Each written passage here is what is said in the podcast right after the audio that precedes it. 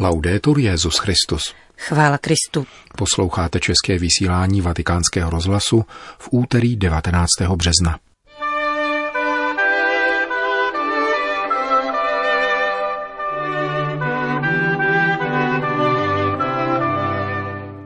Papež František uznal mučednictví sedmi rumunských řecko-katolických biskupů.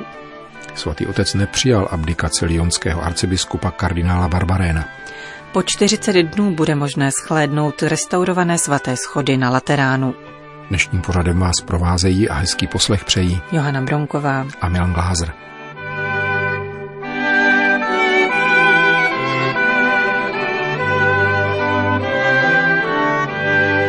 Zprávy vatikánského rozhlasu. Vatikán. K dnešní slavnosti svatého Josefa, která je ve Vatikánu volným dnem, zveřejnil papež František prostřednictvím sítě Twitter krátkou invokaci. Svatý Josefe, snoubenče Pany Marie, stále bdi nad celou církví a opatruj v každé chvíli. Při dnešní audienci poskytnuté kardinálovi Angelo Beču, prefektovi Kongregace pro svatořečení, schválil Petrův nástupce promulgaci dekretů osmi beatifikačních kaus v různých fázích kanonizačního procesu. Církev tak dostává devět nových blahoslavených, z toho osm je mučedníků, z nichž nejvíce sedm pochází z Rumunska, z dob komunistického pronásledování. První dekret se týká uznání zázraku na přímluvu ctihodné Marie Emilie Rikelme Izajas, zakladatelky sester misionářek nejsvětější svátosti a neposkvrněné Pany Marie, která žila ve španělské Granadě v letech 1847 až 1940. Dva dekrety se týkají mučednictví. První z nich jej přiznává sedmi rumunským biskupům zavražděným z nenávisti k víře komunistickým režimem v letech 1950 až 1970. Jde o řecko-katolické biskupy Valériu Trajan Frenciu, Vasile Aftenie, Joan Suciu, Tit Liviu Činezu, Joan Balam, Andru Rusu a Juliu Hosu byli zatčeni společně 28. října 1948, protože odmítli přejít na rumunské pravoslaví, tedy zřeknout se společenství s Petrovým nástupcem, jak to požadoval komunistický režim. Všichni během následujících 20 let zemřeli ve vězení. Poslední z nich, Juliu Hosu, zemřel v roce 1970 a rok předtím jej papež Pavel VI. jmenoval kardinálem in pectore. Zveřejněno to bylo až v roce 1973. Mučednictví bylo dále přiznáno italskému knězi Alfredo Cremonezimu z Papežského institutu zahraničních misií, zavražděnému z nenávisti k víře v Myanmaru po 28 letech působení v tamnějších misiích. V Barmě prožil za nemalých útrap druhou světovou válku a navazující interní konflikt. Podezřívan střídavě oběma stranami, byl nakonec zastřelen příslušníky vládních vojsk v roce 1953. Dalších pět dekretů bylo o heroických cnostech. Jde nejprve o italského diecézního kněze Francesca Maria di Francia, zakladatele řeholní kongregace sester kapucínek od nejsvětějšího srdce, který žil v letech 1853 až 1913. Další dekret konstatuje hrdinské cnosti zakladatelky kongregace sester terciářek svatého Františka Marie Huber z Brixenu, která žila v letech 1653 až 1705. Potom zakladatelky kongregace dcer naší paní bolesné italské řeholnice Marie Terezy Camera, žijící v 19, žijící v 19. století. Hrdinské cnosti byly přiznány také spoluzakladatelce řeholní kongregace chudých sester Institutu Palazzolo, ctihodné Marie Terezí Gabrieli z italského Bergama, žijící v letech 1837 až 1908. A nakonec ctihodné Luise Ferrari, žijící v letech 1888 až 1984, pocházející z Reggio Emilia, zakladatelce řeholní kongregace sester františkánských misionářek od vtěleného slova. Vatikán. Tiskové středisko svatého stolce včera oznámilo, že Petrův nástupce přijal na audienci lionského arcibiskupa kardinála Filipa Barbarena. Lionský kardinál oznámil před dvěma týdny, že se vydá do Říma za papežem, aby mu nabídl demisi na úřad arcibiskupa. Učinil tak těsně po vynesení zatím nepravomocného rozsudku, kterým byl odsouzen k šestiměsíčnímu vězení podmíněně za neoznámení sexuálních deliktů, kterých se dopustil na nezletilých jistý francouzský kněz asi 20 let před jmenováním Filipa Barbaréna arcibiskupem. 68-letý lionský arcibiskup nadále trvá na své nevině a proti rozsudku se odvolal. Několik dnů poté však podalo odvolání také francouzské státní zastupitelství, protože zločin zmíněného kněze je již promlčen a nebyl tedy ani potrestán. V kauze údajného neoznámení trestného činu byl proto kardinál Barbarén uznán nevinným již před třemi roky. I tehdy nabídl svoji abdikaci, kterou papež nepřijal. Ředitel vatikánského tiskového střediska ad interim Alessandro Gizotti dnes na otázku novinářů sdělil, že svatý otec nepřijal abdikaci předloženou kardinálem Filipem Barbarénem.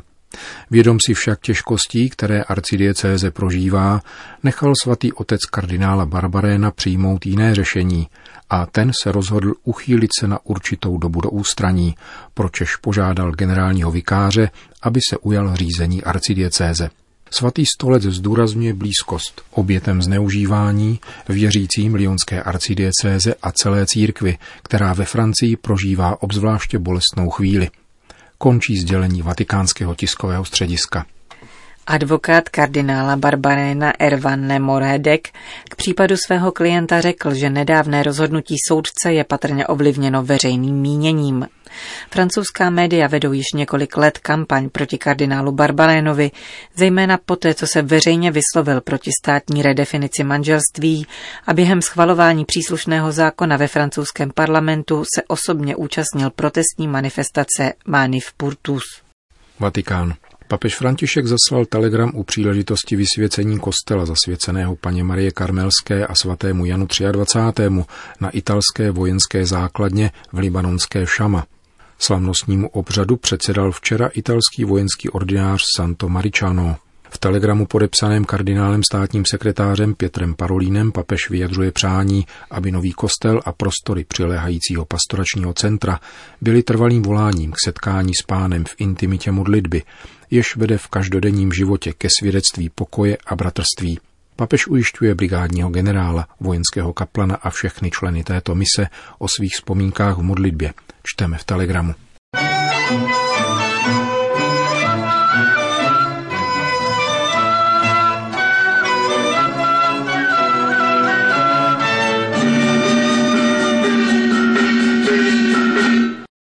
Čína.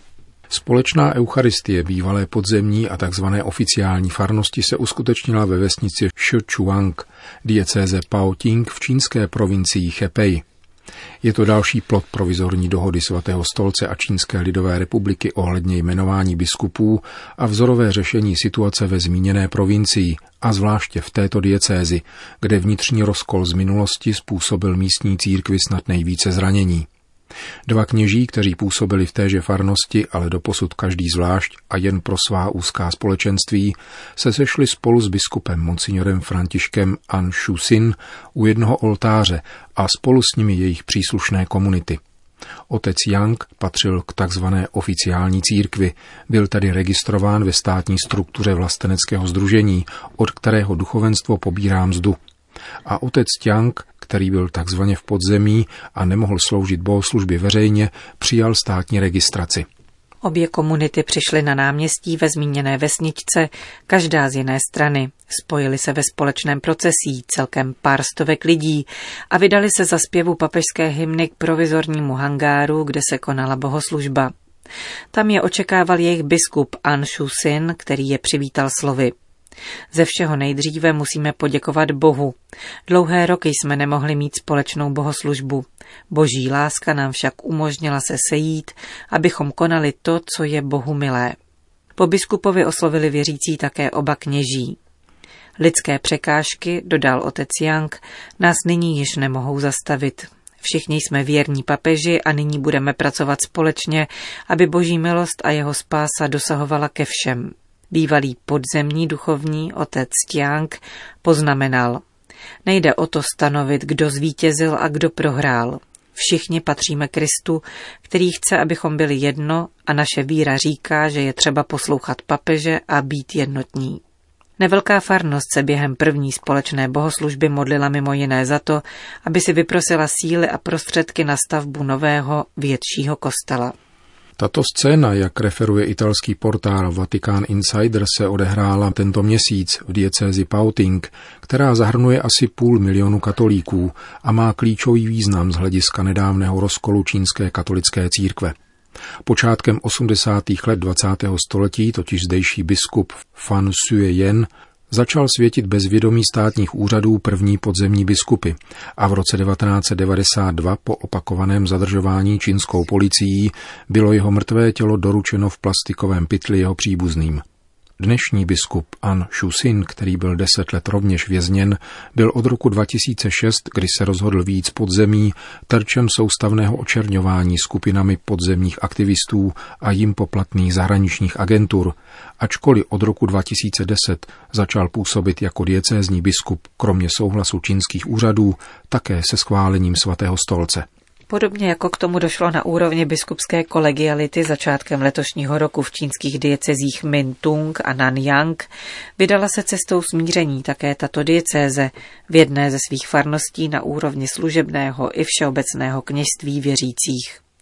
Tato normální cesta však bude ještě namáhavá, komentuje Gianni Valente na zmíněném webovém portálu. Smíření se totiž musí uskutečnit v srdcích jednotlivých čínských katolíků.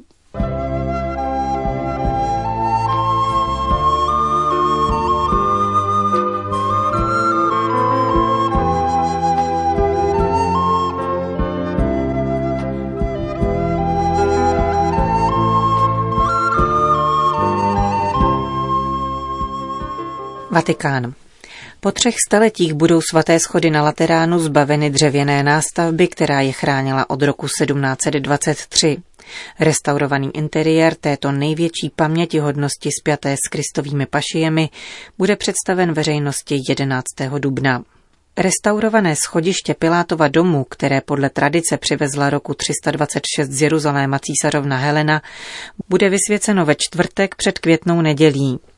Odkryto zůstane po 40 dní a následně se na ně opět vrátí restaurované dřevěné desky. Oprava tohoto uctívaného místa trvala 20 let a probíhala pod dohledem vatikánských muzeí díky soukromým donacím a mecenášům ze Združení patronů vatikánských muzeí. Paolo Violini, vedoucí restaurátorského oddělení freskové výzdoby, byl tak osobně zasažen při pohledu na odkryté svaté schody, že usoudil, že jde o jedinečnou příležitost zprostředkovat přístup k tomuto zážitku také věřícím lidem dnešní doby.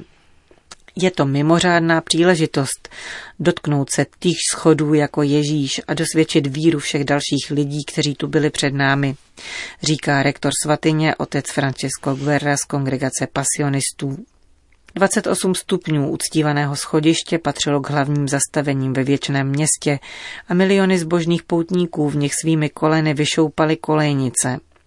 Jeden ze stupňů je hluboce proděravělý.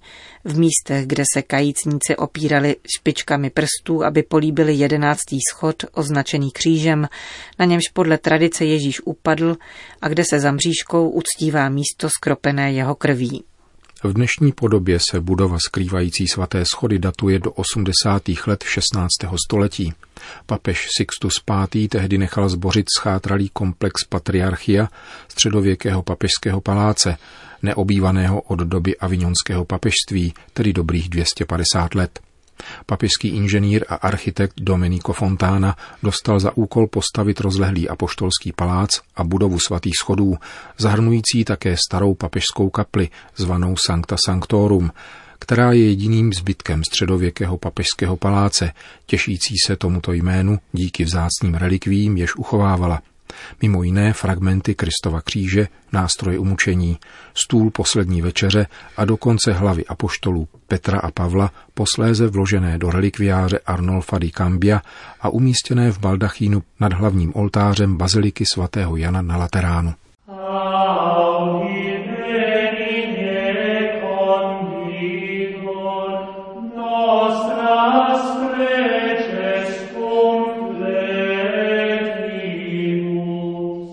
Končíme české vysílání vatikánského rozhlasu. Chvála Kristu. Laudetur Jezus Christus.